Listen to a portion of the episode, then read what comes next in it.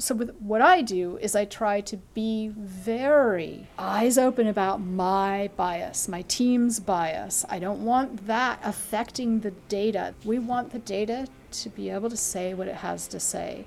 We want to actually hear other people's perspectives, understand other people's perspectives. This is Erin May. I'm John Henry Forster, and this is Awkward. Silence. Silences.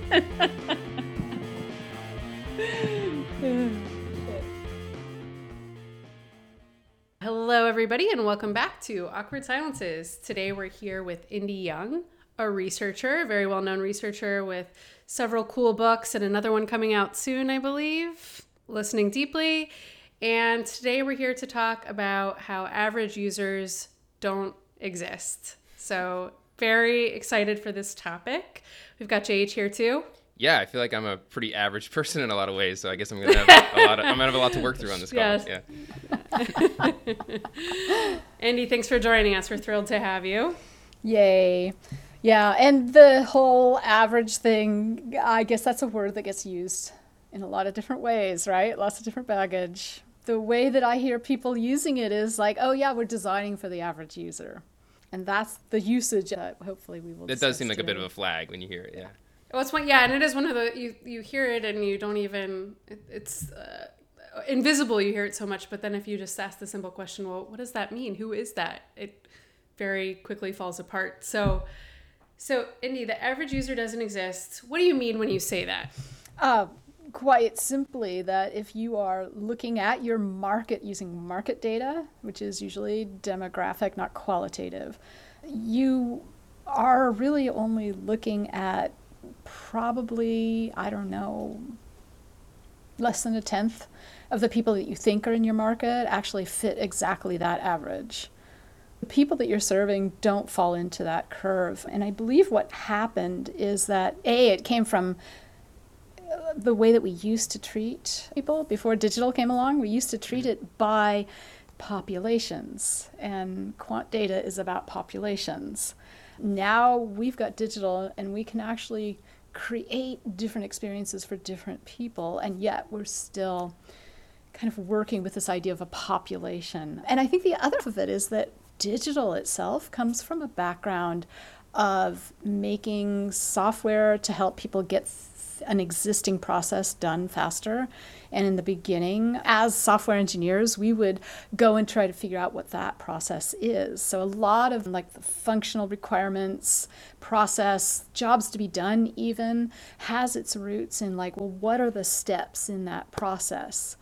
And in a process, the thing that needed to get encoded in the software was all the ways that the process like is a little bit different. It's an edge case if this context happens and then you have to do this extra step. Um, and that's where the word edge cases came from. And we just somehow wholesale took that into design. And so now we start referring, or we can hear our product managers start referring to people as edge cases and there is no such thing as a human who is an edge case. mm-hmm. I don't care if you are in a wheelchair, you are not an edge case. I don't care if you have uh, dark skin and you've been incarcerated, you are not an edge case. Right. You are a human. mm-hmm. With and by definition, yeah. we're all individuals, yeah, right? Yeah, exactly. Right. And so there the idea then stepping back to the average, right? we're still blinkered by the old way of thinking about trying to design one solution for a population where we can do much better. How do you so you mentioned a lot of the context of like the physical products and how we kind of got here.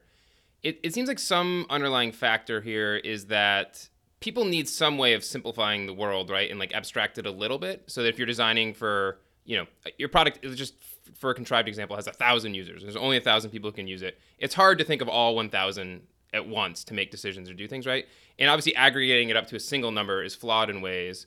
But is it okay to cohort it of like these groups are similar and think about it that way, or, or is your position that you really should be trying to think it as like you know at the thousand level as much as possible? Does that kind of make sense? Think at the pattern level. Okay. right? So we are mostly researchers. We know that when you do qualitative research, the measure of validity is that patterns are coming out. And this is all based on how you frame the study and how you recruit for the study. And if you're allowing somebody else to frame your study and somebody else to say who to recruit, and it doesn't jive, you're not going to get patterns out of it. You're going to get like anecdotal one off insights, right? This little word I don't like to use, insights. Sam Ladner wrote a book that's called Mixed Methods, and she's all like, okay, enough, everybody. Let's be professionals, be our professional selves, and stop working with the anecdotes because the anecdotes are not patterns. Mm. And I think is that we don't have power. We're being told by some manager or some product owner or some product strategist what to search for. And what we really want to do is get in there and help people the product, the solution, the, the service that we're making for people, strategize different paths into the future. But we're disempowered from that. Yeah, and uh, so the anecdote isn't a pattern, but it could illustrate a pattern, right? And so it could illustrate yeah. a pattern if you if you pull that story from a bunch of different people. But you have to be really specific about what you're talking about. Mm-hmm. So the way that I get really specific is in it's kind of a, a two-part orthogonal way. One is to understand what is going through their mind. What what part if they're approaching or, or addressing a purpose that they have, whether that purpose is a, a, lifetime purpose or a purpose like for the next couple days or the next hour, right? A decision I have to make or something. They've got a purpose. We have to frame it by the purpose. And out of that, doesn't come steps because it's not a process. It might be a process, in which case the things coming out of it would be looking like the steps that you would get. But instead, what we do is we let them tell us what's going through their minds. And therein lies the differences. Therein lie the patterns that we can start to see how people are addressing this in different ways. The second orthogonal part is to look at different thinking styles. So I think a lot of us already know you can't segment by demographic, that is harmful. You can't segment by psychographic, that is harmful. Why is it harmful? Because you're making assumptions about the inner thinking and the emotional reactions and the guiding principles of these people. And as soon as we let assumptions come into our discussions about product, design, and strategy, we're leading our organization down a path of high risk. Yeah, and just to, to make a point on demographics, and correct me if I'm wrong, but this is the this is where I've sort of ended up in my thinking on demographics, which is that they're important for representation, right? If you're doing a study, we need to make sure we have an inclusive representative sample, but they are not the right way to cohort people and find patterns. That people that that starts to look like stereotyping, yeah. which is not what we want yeah, to be doing. Exactly. Definitely when I am carefully framing a study around a purpose and carefully choosing who I'm going to recruit, that's where the demographics come in. And that's where I ask these questions of the clients I'm working with, like, how are we harming people? Do you know how you're harming people? Are you interested in finding out? This is sort of that whole discussion that comes like, what knowledge are you after, truly? And who can we find or hear stories from that will help us fill in that gap in knowledge? So, yes, definitely demographics come in in recruiting, but then from then on out, they do not play a part except when you hear enough stories about a demographic causing inner thinking, causing emotional reactions, like you've been affected mm. by this so long that you've got guiding principles around it. Mm-hmm. When that happens, I put a demographic lens in front of my thinking styles. So, mm-hmm. in use, I'm designing for each thinking style, for each part of what we're doing toward a purpose. And I'm also designing for each thinking style with a demographic lens in front of it. So let me give you an example. There was a, a client I had last year, uh, just as we transitioned into the pandemic, and they were interested in how they were harming people. And so we specifically recruited for it. We heard all those stories, and we ended up not with one demographic lens, but three, and they were all based on discrimination. You can have demographic lenses based on physiology, culture, environment, and discrimin. And this one was all very much discrimination based. We had three because of these people we were listening to. They had different approaches to it, different methods of dealing with it. Some people were like, this has got to change and it's got to change for society. So I'm going to do my part to push back. Other people were like, this can't be right for me. I'm not putting up with it. And others were like, I'm lucky to be here. I'm going to put up with it. So the groups mm-hmm. were, the pattern wasn't the demographics themselves. In other words, no wheelchair. Right.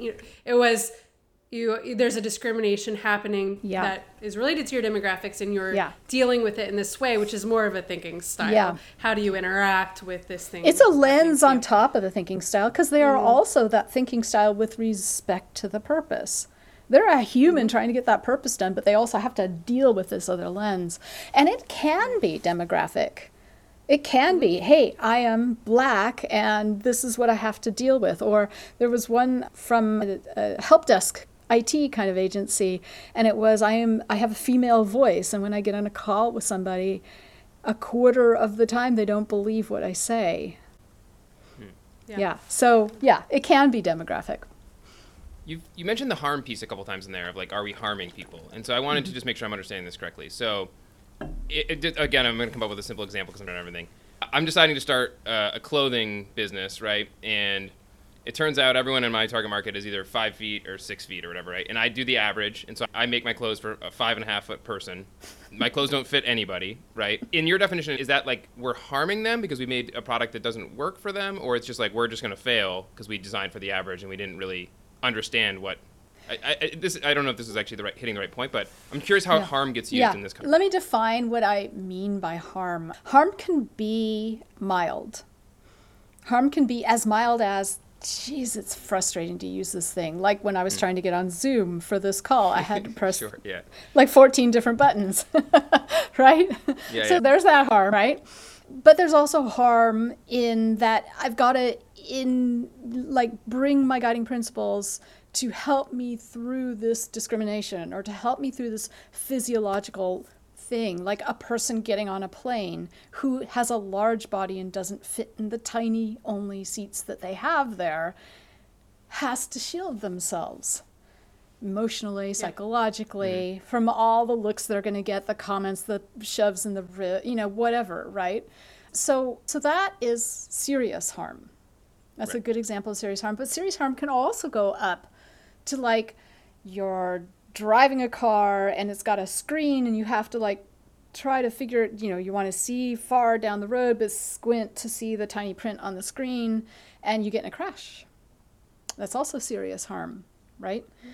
Serious harm can also or it depends on the, the severity of it, it can be being made to feel unwelcome. So for your clothing mm-hmm. company anyone who is not five and a half feet is being made to feel unwelcome, unsupported. There was an ad I saw for like some wine delivery company where they're like, just tell us, you know, your favorite chocolate. And I'm all like, mm-hmm. okay, I do have a favorite chocolate. And then tell us your favorite cocktail. And I'm like, I don't drink cocktails. And then tell us your favorite coffee. And I'm like, I don't drink coffee. like, Whatever, I'm not gonna, you know, it's right, that right. Kind, that's kind of mild, right? But it can have higher right. severity. There's also a third kind of harm and that's systemic harm.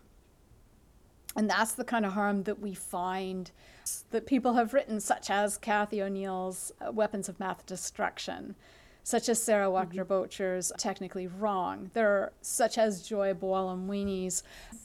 We've got a lot of people out there like ringing the alarm bells going, there is systemic harm being done in our algorithms, right? Facial mm-hmm. recognition, insurance, charging rate, uh, judging people in the courts, giving teachers ratings or whatever, et cetera, et cetera. I mean, it's all sort of based in a way is that we're writing software based on this idea of where it came from, which is like, oh yeah, we did all this work in, in advertising and like recommendation engines, which never have recommended anything to me. so let's take it the next step and let's now start rating other people Yeah. Like, why are we going that direction? That it's just the next thing that people who are blindly feeling their way around the room. Right. Yeah. We think we can, and therefore we should. Well, first of all, JH, thanks for making a T-shirt store just for me. Very much appreciate. You're my, that. yeah, my niche. Yes, but Indy, we you kind of jumped right into thinking styles, and we've been talking about them. And I, I imagine there's some people who are listening who maybe don't know what we're talking about. So can we uh, introduce the concept? What is a thinking style, and why are they so potentially powerful for folks? So a thinking style is just an archetype. It's the archetype we've been wanting to be used. It is a demographics free representation of a person's philosophic approach to their purpose. So, for example, let's take people who are buying a new mobile phone. The company mobile phones is all like, oh, they're the, like the techno geeks who always want to have the latest and greatest. You know, that's how they define it. In the research, we didn't find that person, but we found the person who's like, I am interested in how I look and my my accessories are a part of that versus we found a person who are who's the, the darn thing has to work it is a key part of my life and it's got to do this and this and i'm going to use it even though the screen is cracked that kind of a thing etc so i can give you another example. We did a study about how people take care of clothing. It was for a company that makes a particular product but whenever i do my studies i go a little bit broader because i mm-hmm. want to allow for associative innovation. So the broader purpose is I'm going to take care of my clothing. And it begins in the store when you're buying clothes and you're looking at the labels. Like, can I take care of this? Right? And there was a thinking style that was called neat and pressed. There was also the person who's all like, it'll be fine. Like, I'm just going to throw it all in together. Right. And these are all based on patterns. They're not individuals. Mm-hmm. They're patterns that I saw. And this one, the group who were, call them the segregationists. No, the separationists. That's it, separationists. they were really worried about bacteria and germs. Hmm. Yeah. Mm-hmm. Some of them, Pre-COVID. it was pre COVID. Okay. Yeah. Yeah. Should have exactly. to him. Yeah. Yeah. So, some of them worked in a hospital Mm, and did their laundry in a laundromat because they had babies at home. Some of them were new parents and they actually bought a little tiny laundry washing machine that hooked up in their bathtub to do their baby's clothes separate from theirs. Some of them were just like, ew, we're not putting the kitchen clothes in with my clothes, in with the kids' soccer clothes. So that's what I mean is like, that is your philosophic approach to the purpose of taking care of clothing. Now, this, there's two, there's a couple of caveats. One is that it has to be data driven by qualitative data, deep data. Otherwise, you can't understand what's going through people's minds. And the other is that a person can shift thinking styles. It is not a horoscope. Mm. And so many personas out there, not only are they not based on data, they also contain information in them about the rest of the person's life, which is not germane to the purpose. And they mm-hmm. carry with them, by dint of doing that, they carry with them this flavor that this is their personality, like Yeah. a zodiac, like a horoscope, like, you know, you're this type of person. Oh, you were born in the year of the rat. That means you're a blah, blah, blah, right? And that's not what a persona should be used for. That is not what thinking styles are. So the example I like to give here are the, the thinking style examples around airline travel. And we have someone who is like, time is really important to me. When I'm on the day of travel, I'm going to fill up my time wisely. I'm going to be really prepared. I'm maybe getting work done or getting finishing knitting that thing that I needed to do. I'm shortening my connections. I'm making sure that everything, when it, it goes wrong and pear shaped, I'm like, am I able to get on that other plane? Can I just take a bus? You know, that kind of thing. Versus the type of person who is zen about it. You know, I'm going to things are going to happen, bad things are going to happen. I'm going to carry on. I've got everything. I'm prepared for that kind of a thing. I might even help other people be prepared for it. like if it happens, I'll help calm down total strangers around me. And you might be in that first group if you were going on a business trip, say, you're going to uh, a conference, but you Right, have right. a deliverable, right? You've been there. And when you take your toddler on a trip, you might be in the second group, right? So you can switch. It's not a horoscope. And the problem, so here's the, the follow on is that the problem is nobody's using them. There are no seats for getting work done on the plane for example. There's nothing like that at the gate. I mean, actually, there are things like that at a lot of gates now where you can sit down, you can plug in, you can get work done. But they don't have that on the plane yet. Yeah, I see what you're saying. The I think you've stressed throughout this, right, is that like these patterns need to be based on data. There's a sort of foundational piece to this. And I Yeah. guess the the question I'm coming up with is as you think about thinking styles and you're putting them together, like what's the heuristic for knowing we have enough data here around this pattern that we should label it as such versus these ones are pretty similar, maybe we should come up with a, a more umbrella term. Or like is there a hierarchy? Like how do you figure out that piece? Is that more art or do you still like lean on the data and do it in a more scientific way? I just taught a course on this. Yeah, it seems like a big topic, yeah. Yeah, it's a huge topic and it takes it takes between 4 to 10 hours to figure it out as a group. I always do group working sessions to mm. work on this. And what we do is we try to understand what is foremost in a person's mind as they are going out there, like day of travel. Let's say, as I'm putting myself out there in the airport and out there in the plane, what's kind of the philosophy that I pull carry around with me to address things? And there might be two or three different things. Inner thinking. I always go with this triad of inner thinking, emotional reactions, and guiding principles. And I can define those if you want, but they are the definition of cognitive empathy. This is you being able to understand a person well enough to act them. Okay, that's the definition that we're after. So, what are the like two, three, four, five things that, are foremost for this person, all the participants that we had? And then we're looking at those foremost things that they are taking out there into the airport and into the plane and seeing what affinities there are. And there will be some pretty obvious ones. There will be some, I'm not sure about that one kind of thing. And then you have to ask the, the question well, is that foremost? And if it's foremost and it just doesn't fit, then this person is kind of by themselves. All right, a quick awkward interruption here. It's fun to talk about user research, but you know what's really fun is doing user research, and we want to help you with that. We want to help you so much that we have created a special place. It's called userinterviews.com slash awkward for you to get your first three participants free. We all know we should be talking to users more, so we went ahead and removed as many barriers as possible. It's going to be easy, it's going to be quick. You're going to love it. So get over there and check it out. And then when you're done with that, go on over to your favorite podcasting app and leave us a review, please. And I, I know you talk you talk about how people can switch thinking styles contextually as well. So do you try to dig into that, like how that a, a given person might react in a different context, or is it about just ascertaining Yeah, not- which not- styles exist? Yeah, yeah. and yeah, Yeah. and then recognizing a person may switch based on Part of it is that we'll break up the transcript if they have switched. If it does feel like they've taken a different kind of approach, we'll break up the transcript so that they, it's like they become participant 101A and participant 101B in a way, mm-hmm. right? And we'll present them that way when we're doing those working sessions together. Got it. Yeah. And I know you also talk about like not naming your thinking styles these kind of like oh like negative Nancy or like right like things that are going to put a bad idea in your head about well this is the kind of thinking style we don't like or there's something like wrong with this th- person or that yeah. sort of thing. I think a lot of people have already heard that message.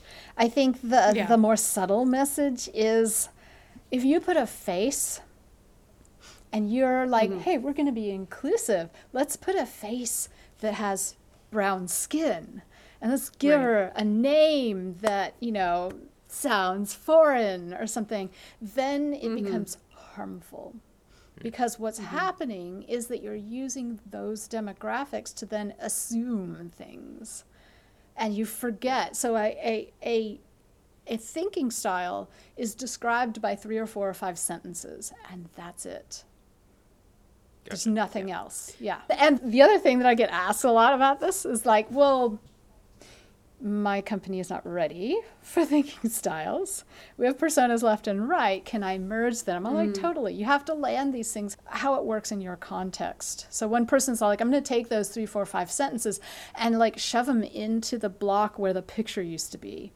Because the key mm. is to get rid of the demographics. Mm-hmm. That, Right. that makes sense. Yeah. Yeah. The something you said in the very beginning around you know labeling someone as an edge case very dehumanizing, right, and and not a particularly helpful frame. But as you do start to like see these patterns and develop thinking styles and stuff, I assume often you're going to realize that some of them are more prevalent than others. Okay, so the the mm-hmm. people who are being very mindful of their time, the uh-huh. business for whatever reason decides. That is the thinking style that we want to prioritize. Is it okay yes. to say that Yeah. these other styles we've heard we're just not going to solve for or we're not Yeah, going to support? Uh-huh. Yeah. Yeah. In fact, I think that's a smart thing to do because we don't have enough resources to solve for everybody right out the gate. And there are organizations where you're just never going to solve for one of the thinking styles. They're, you know, they, they're doing something that you are just not interested in doing as an organization. That's just not something we're going to be, uh, you know, supporting. But the idea is that yes, prioritize. Usually, if you want to put it honestly, there's the organization's already prioritizing the thinking style that's just like them. The one that's prevalent, the one that's kind of average, right? The one that mm-hmm. people make a lot of assumptions about. And you'll find one of these thinking styles kind of matches that. And so the challenge is to say, okay, let's go beyond that. What is a thinking style that we can support that's different? What will, but that will add to how we, I don't know, make profit, how we make a better name for ourselves, how we retain people, how we reduce costs, how we, whatever other business type of goal the CEO has, right? Mm-hmm. Yeah, so you can imagine a lot of applications of this. One is, you know, we've got like let's say an ideal customer profile. We know we're like making good money from these. If we understand them better and kind of break them into groups, we could serve them each a little bit better by understanding their different ways of going Yeah, and that's world. apparently not going to fly. That's not going to get funded as a research Uh, project. right.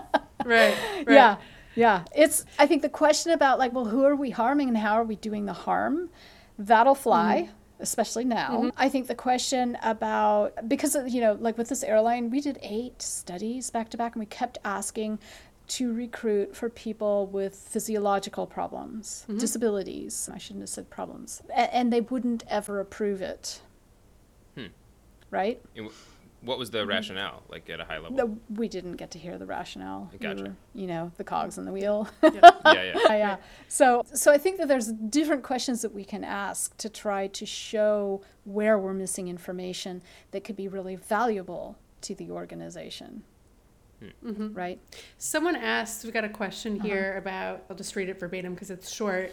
and as simple as possible, what is your technical definition of pattern? So I'll just, you know, add on to that my own language, which is, right? You could imagine, you could say any people that have two things in common, there's a pattern, you know, or there's five people, an N of five with two things in common, that's a pattern. You talked about like foremost or forefront, mm-hmm. right? Like being a leading part of their philosophy, being an important aspect of a pattern. But when you're thinking about how many patterns are there here, how many thinking styles is like the right number for us? How do you? Oh, you don't ask that. You, you don't, ask that You- question. the wrong question. No, that yeah. you want you don't want to bias or curate the data. You want the data to tell you what it has to say. So you never ask what's the right number of thinking styles for us. That's a, a moot question. That's like, you know, I don't know. I don't know what a good analogy is, but I can describe pattern. So there was something that I said that I base everything on, which is the definition of cognitive empathy. Mm-hmm. Okay. I want to do that because I want to be able to act this person. I want to be able to act this person so that I can design for this person, so that I can, you know, make services that will actually help them and not harm them. I can unharm the design, right? What are those things that define the definition of cognitive empathy? I'm going to give you like everybody like 2 seconds can you remember in your mind and then I will tell you there were 3 of them inner thinking, emotional reactions, guiding principles. These three are principle set they're set against things that we get out of data at surface, which are explanations, how things were done, how they work, why they work that way, preferences, opinions. Those are all at surface. What causes those preferences? Where did those opinions come from? That's over here in guiding principles and inner thinking. That's what we want. Okay?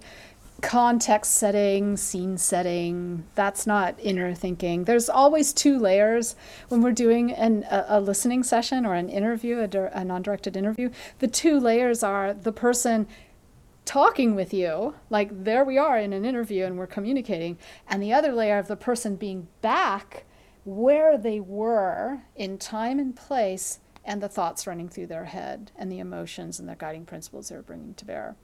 So that's the second layer, and I want that second layer. And often, what happens in our interviews is that it stays all first layer, and people will tell you their opinions and they will generalize about everything in terms of, you know, you know, I like coffee. Why do you like coffee? Because, you know, blah, blah, blah, whatever. You know, it's just kind of like preferences and then it, and then little bits of opinion and maybe explanations. Like I get coffee at this one spot on the corner because it's on my way to pick up my kid from school or whatever, Yeah. right? So, and that's mm-hmm. as far as it goes. You never get down to the level of inner thinking, emotional reactions, and guiding principles. What's behind that? We got to go deep, at least Yeah. below the surface level, to get to those patterns that really yeah. matter. Yeah. So the patterns are someone might have some inner thinking. And you might think, oh, well, then somebody else has the exact same inner thinking. Well, that, nah, that rarely happens. So it will happen if you get populations of bigger than 35 in your study. But, and you've got a fairly narrowly defined, there's all these dials, right? A mm-hmm. fairly narrowly defined purpose. But what I do is I look for patterns by focus of mental attention. So, for example, if you've been in a near miss accident, when you're in the accident, your focus of mental attention is like, ha, let's, you know, keep the harm from happening, right? Mhm. When you're right after it, you might have a focus of mental attention, but like, you idiot, why did you do that? Or, oh my God, why did I let that happen, right? Those are both similar focuses of mental attention. Now, your inner thinking might be why did I steer into uh, or steer out of the slide on the ice, right? Or it might be why did I yell at that guy in the car who could have run me over? Because I'm a mm-hmm. pedestrian, right? So why did I? And it can be all sorts of different scenarios, different contexts, different kinds of near miss accidents, right? And yet you have the same focus of mental attention. And that is what brings these patterns together. Hmm. Okay, so with respect to those thinking styles around the airline, let's say, the one of the focuses of mental attention is like my time is really valuable.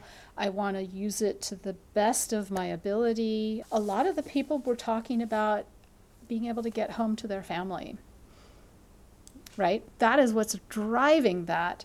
Other people were talking about being able to get things done for work or for one person was knitting uh, a sweater for a new baby, right? Being able to finish this project. Same focus of mental attention, Right, okay, in general. right. Yeah. Interesting. And it's okay that the underlying reason behind it is different. Mhm. The focus attention. Right. I've got a question here, like kind of a B2B use Mm-hmm. case. Uh, someone, you know, like let's say business insurance, but the customer, right, Right. is a business. Right. How does that Uh, work? same way. I've done that study uh, a couple of times. Exactly the same way. So let's say you want to do, you're saying insurance for a business customer. Uh, go find what a purpose is. Right? What is a purpose that you could, and how broad of a purpose or how narrow of a purpose do you want to study that you could study? Once you find what that business purpose is for insurance, I don't know. I'm afraid to use the one that I did because it's proprietary. Sure, yeah, yeah. so I'm trying to make one up. But let's see. If you are in business, maybe one of the things you insure is all the equipment right? And you've got, you know, computers breaking and phones breaking and telephones breaking and, you know, things like that. Let's say that you're insuring your digital equipment and your devices and stuff. And so you go and you talk to people and you say, what went through your mind? the last time, and then you have to find what purpose you want to study. Let's say the last time that you had something broken, right? Something happened. Let's say you get a story about a laptop breaking and uh, somebody losing a potential client because that particular thing they were going to show wasn't available and they hadn't backed it up and blah blah blah or whatever. I don't know. I'm making this up on the fly. No, but how do you think about the different like different people at the business who might, you know, right? Like the purchasers of whatever you're selling Right. versus right, the legal versus the end user, Yeah. right? And all these different Yeah. this committee Yeah. of people who are going to be part of this decision. Yes. So it depends. It totally depends. It's mm-hmm. just like in Jobs to Be Done, they make the same discussion, right? So, but we were working with a team of folks trying to figure out what the exact differences are between what I do and what Jobs to Be Done does. Yeah, and one of the things that, one of the examples was this idea of somebody who's running a fleet of trucks. And in the study that I did, we we went broad. We allowed the fleet of trucks to be uh, semi trucks with tractor trailer kind of rigs. We allowed them to be fleets of bulldozers. they were also fleets of plumbing trucks, right, being sent out to various mm-hmm. people's houses to fix things. So we went abroad, and what we did was we looked at the because we wanted to understand the company was uh, a company making hardware for tracking hmm. and the mm-hmm. dispatchers were closest to the tracking. But as we were doing that, we learned that we needed to hear the drivers' stories. And so we went and found, we didn't do as much work in that area, but we went and um, got a bunch of the stories from uh, certain drivers who were facing a certain issue with regard to the tracking. So Yep. so yeah, that was that was how we did it. The folks who were doing the jobs to be done, what they did was the division manager, I think. It was some manager a little bit higher up than the dispatchers. So Mm-hmm. so it, it's a discussion, right? We could have gone a little bit higher and tried to figure that out. And in fact, in in another semi-related story, we did go a little higher to the owners of the small business. We reduced it to small businesses. So in that particular study, there were no semi truck trailers, there were no bulldozers. And what we found was that people were having a hard time trying to decide when to add to their fleet, when to grow their business, and not having a hard time with dispatch or tracking people. Yeah. I'm imagining you're like on the thinking style squad and then there's like another jobs to be done squad or this is these are are you all working together? We're or- working together to try to figure it Yeah, out. Yeah, yeah. yeah. We're because Okay, there's cool. so many differences uh, and so many similarities. Jobs to be done is Uh-huh. kind of the, the business person who doesn't want to waste money on doing research, Sure, right? right, Just tell me what to do. And so they've like packaged research in this bo- gift box so that the buyer doesn't have to know there's actually research in there, Oh, right? interesting. I Yeah. saying. Yeah, yeah. yeah, Because research the in there. yeah, because the output Yeah. is so digestible for somebody coming so in. tangible. Yeah. Business yeah.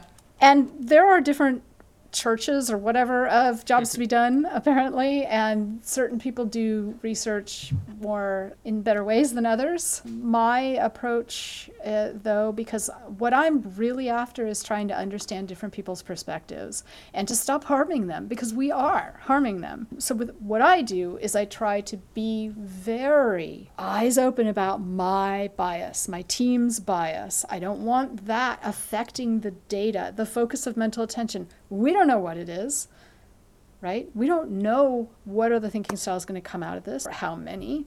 We want the data to be able to say what it has to say. We want to actually hear other people's perspectives, understand other people's perspectives. So that's one of the key things is that I think what comes out of what I do is more of the associative innovation, the idea that we're using focus of mental attention for our affinities. We're finding innovations in much different places than sort of the stepwise kind of innovation that you get out of, Yeah. out of that. Yeah. But, you know, some of those churches do some research that's fairly good.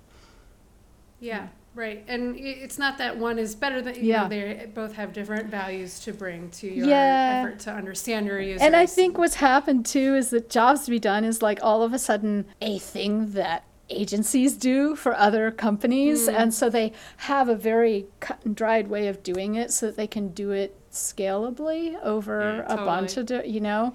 Yeah, so, yeah. yeah. And I think that's one other difference with what I do is that y- we all know you can't do things exactly the way they're prescribed. We Right. have to do them because we've got that boss there and this like constraint over here and you know this team and we're going to do things that are going to work for us that we can do. We're not going to try to bite off something that we can't do. Yeah. yeah, We've got about eight minutes Oh left and about five questions. So we'll do what we can to bang through these if that works for you, Indy. Question number one I, I think you're going to have some recommendations here. Recommendations for better understanding thinking styles. In our write up, we can link some you know resources and articles and things like Yeah. that. But off the top, on my website there's yeah. a great description under the courses and then on my publication there is a whole set of things that describe thinking styles i'm also writing the first book on thinking style uh, right after this next book that i'm putting out so yeah there's a lot out there Cool. Okay, someone here has a there's a the subject matter is sensitive subject matter and Uh-huh. it's preventing them from doing ethnographic observational research. Can they do interviews instead to uncover thinking Uh, styles? so I don't know what context you're in, but I bet it'll work. What what I do is all of my listening sessions are remote, audio only. I do that for a reason to better form the connection for trust to build. I use my voice, tone of voice. The other person feels a little bit shielded by not being present, not having you in their presence or being in your presence. And what we really have to do is form that trust before we can get to depth. People are not going to just open up and be vulnerable to you, right? Right. So that's the mm-hmm. format that I use to to be able to form that connection. Let's see. How would you tackle very varied thinking styles in terms of delivering a conclusive finding? For instance, you have an an illiterate, very low income perspective versus a persona non grata. Hmm. Not sure what that means, but yeah. Yeah. Okay, so illiterate doesn't mean a thinking style. Low income is not a thinking style. I have spoken to a lot of people in the low income bracket who have different thinking styles. They're all human, they all have a, a mind. They do very good thinking with that mind, and they have emotions, and they have guiding principles that they have learned from their parents and their teachers, just like everybody else. So, so the thinking styles that would be coming out of that, like I had thinking styles coming out of this was a group of people who were wanting to go to college to level up, and I couldn't afford it, right? So the thinking styles were a better life for my my family. That was one thinking style. I just want a better life for my family. We cannot go on this way. And then another one was I want to do good. I want I like helping people and by helping people I think that I can, you know, to change the world in a you know very small ways. Right. Yeah. Right. And they Yeah. might have come from very different contexts, Yeah, but this was yeah. the forefront in their yeah, and notice none of those have to do them. with how much money you make. Right. I mean, yes, the Right. better life did. I mean, they both are trying to get out of poverty, right? Mhm. But it's a thinking style. It's a human thing. Right. Yeah.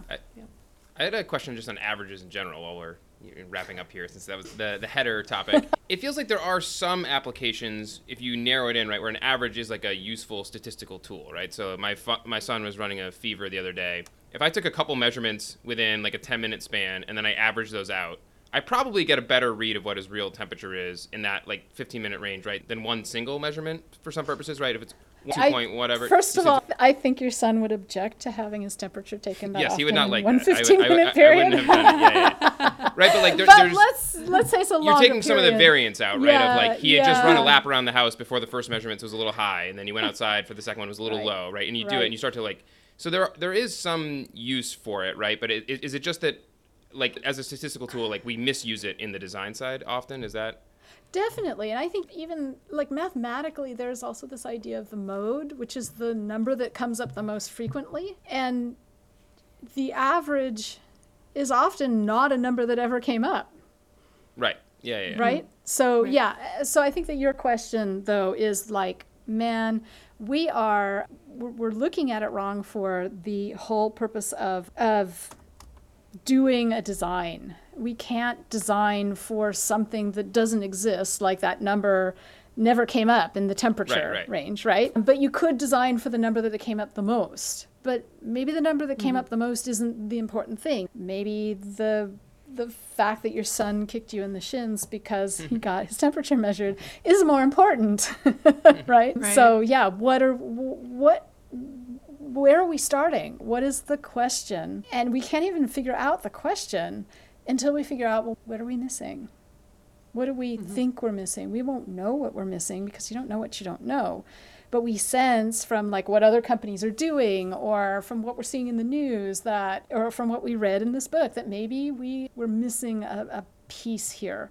Uh, that's a very researchy way of putting it. If you are a product owner, you would not put money to that. And so I think in closing, one of the one of the most important things that we need to do to get a word in edgewise with regard to strategy is to start developing trust relationships with the people who do.